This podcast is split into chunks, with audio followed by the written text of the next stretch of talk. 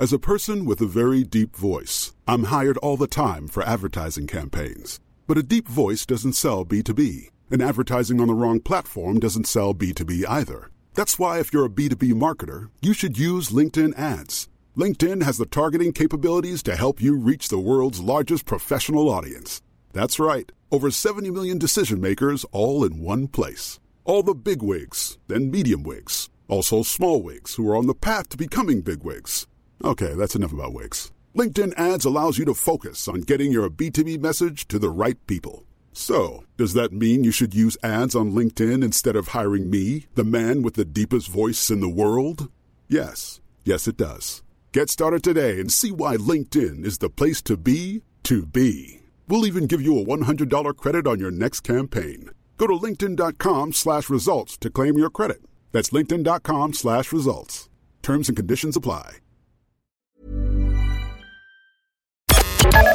The Opinion Line on Cork's 96 FM. Now, a subject we've talked about a lot on the programme over the years is endometriosis. It's a huge women's health issue, and it is thankfully talked about a lot more now than it was, say, 10 years ago. I can remember um, as a much, much younger man having a great friend who suffered from it. And now one of, a number of my friends have suffered from it. It's extremely common. It was one of these things that wasn't talked about for years.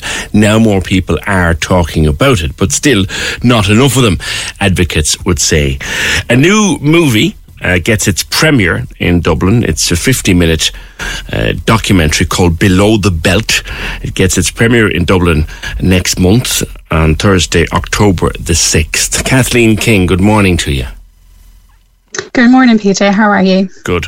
We talk about Below the Belt first, and the, the fact its executive producer is none other than Hillary Clinton. That Hillary Clinton? It is that Hillary Clinton, and you know Hillary has been an amazing advocate for endometriosis, um, having lived with the condition herself. And you know Hillary has felt that you know because endometriosis it's an issue that's been overlooked and ignored and dismissed for so long that the film could be a very powerful tool to change how it is seen and how it's handled and to sort of help raise visibility like not just amongst the general community but also the medical um, profession as well. So we're delighted that she became involved and you know as is as the executive producer because it lends a lot of weight to the film and it also helps us to raise the visibility of the condition as well. Now it affects one woman in nine. That's a statistic i wasn't aware of it's huge, isn't it? So we're estimating 155,000 in Ireland, and that's you know again an estimate at, at 200 million worldwide. So you know if you know nine women, you know somebody living with endometriosis. Um, they may not always you know know that they have it themselves. They may not sort of speak about it, and um, there could be a waiting diagnosis because as we know in Ireland, the average delay to diagnosis is nine years. Um, and I've spoken to women over my time as an advocate who've waited maybe 18, 20 years to receive a diagnosis, and mm. that is shocking. In, in the women I've known in my life, young and old, I would name four immediately who, who've had yeah, it to various yeah. levels. Um, so it's very, very, very common. It takes a long time to get diagnosed. I think that's the problem, the biggest problem. Why do you, why is that? It is. It's it's a massive problem because during that time it takes to get diagnosed, the disease is progressing and causing a lot of issues, which can lead to chronic pain and infertility.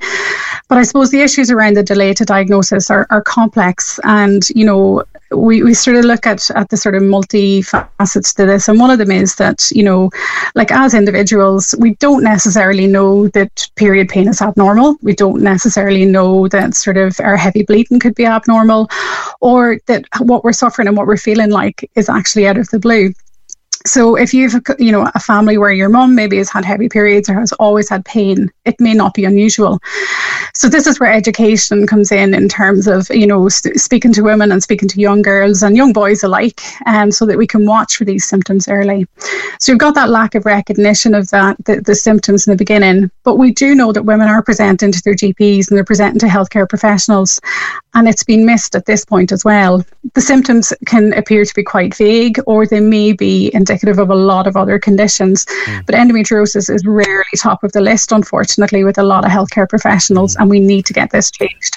And it's true, isn't it, Kathleen, that by the time many women, not all, but by the time many women are diagnosed, endometriosis has done horrendous, irreversible damage. Oh yeah, absolutely. Um, we I've seen women who've lost organs and um, they've lost, you know, their part of their bowel, they've lost a kidney, they've lost their appendix. Um, in some cases, women ended up um, losing some of their reproductive organs as well due to a lot of damage and adhesions.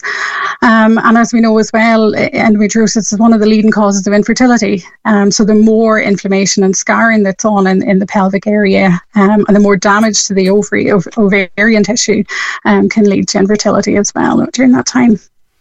I have a friend who suffered very seriously with it and had to have a, a full hysterectomy at a very, very young age, mm-hmm. who said to me mm-hmm. afterwards, mm-hmm. You know what, PJ? If men suffered from this, it wouldn't take so long to sort it out. Would you go along with that, Kathleen?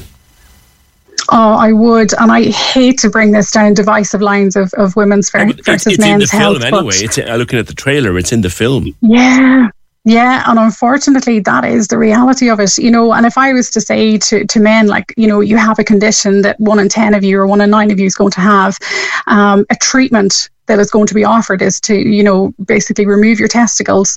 It's not a cure, it's not actually a treatment, but we'll do it anyway just in case the place would be an uproar. Um, and we know that removing the uterus and removing the ovaries in women is not a good treatment for endometriosis um, you need to actually remove the disease. And because there's so little research and there are so few skilled surgeons actually removing the disease, um, you know, correctly and removing it in its entirety, we have a lot of women, unfortunately, having to leave the country to get adequate treatment. Yeah.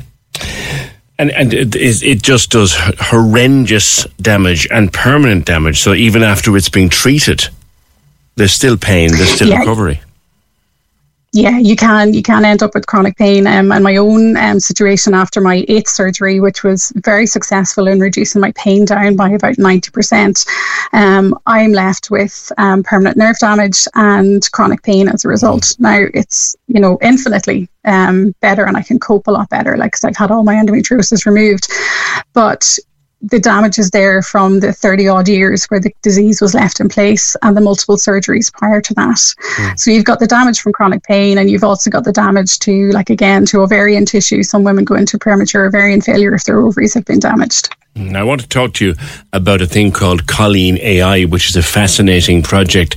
But uh, Below the Belt is at the IFI Cinema in Dublin on Thursday, October 6th. Is there any opportunity, or will there be any opportunity, Kathleen, to see it on a more broader platform?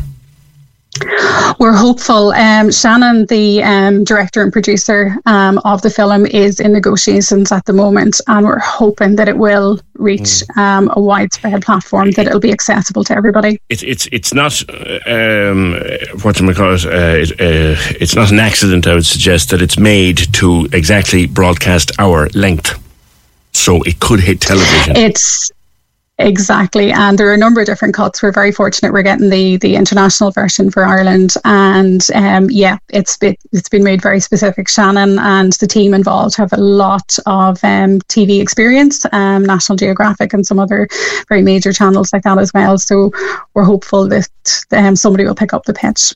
Yeah, we interesting. thing. Talk to me about Colleen AI. I'd never heard of it until I watched a fascinating video this morning, funded by Science Foundation Ireland, and a very exciting project. Very exciting project indeed. Um, I was approached by Dr. Siobhan Kelleher um, a number of years back um, about becoming involved in this project as the patient and public representative and um, to see what we could do in terms of reducing the diagnostic delay. So, as I said, like in, in Ireland, it's an average of nine years. Um, and if we look at the worldwide average, you know, that's seven years and seven different doctors on average that people go to see. So Siobhan um, and her team have come up with um, a novel biomarker, um, combining that then with the patient's symptoms and using AI as an algorithm then to actually help give a very positive um, prognostic and a very strong likelihood if the patient has endometriosis or not. So we're hoping to reduce the diagno- diagnostic delay from like the, the average, the long average that it is, right down to three months and one doctor's visit. So, as part of the SFI project, we didn't win the main prize. We came very close. Um, and um, Dr. Kelleher and her team at the moment are actively searching for funding, and we're hoping that this can continue because as an Irish project, it's absolutely huge. But as something for those living with endometriosis and certainly going into the future, this will be absolutely life changing. And I a, hope it's, it's a game changer, Kathleen. Huge. Yeah. And I hope that, like, I'm I'm an advocate for over 20 odd years, living with this condition 30 odd years. And I hope that the people who follow me um, in this role will not be talking to women who've had to wait nine or 10 years for a diagnosis. They'll had, have had their diagnosis in three months. So I think this would be absolutely fantastic. Um, like everything in medical research, it takes time, but the real key with um, Colleen AI and some of the other projects that are going on at the moment is patient involvement. Um, we've seen research in endometriosis where patients have not been involved and they're off looking at things like how attractive women are or how big their breast size is in relation to living with endometriosis. Mm. And thankfully, that study had been withdrawn due to complaints. So when you don't involve patients, you don't necessarily go down the right track. And this is this is quite good about this research, um, involving patients from the beginning with focus groups and talking to them about their symptoms. You can actually fine tune the research and make something that's actually useful and usable and practical as well for patients. All right, Kathleen. Look forward to eventually seeing uh, below the belt. As you as we said, it's it's no coincidence. It's been made uh, in, in a broadcast hour, so hopefully, uh, television at some point will pick it up, and maybe a, a, broader cinema distribution as well. Showing at the IFI Thursday, October sixth. Thank you, Kathleen King, uh, organising that film premiere in Dublin. The film produced, executive produced by Hillary Rodham Clinton. I did not know that Hillary Clinton herself uh, had suffered from endometriosis for as long as she had. Corks 96 FM.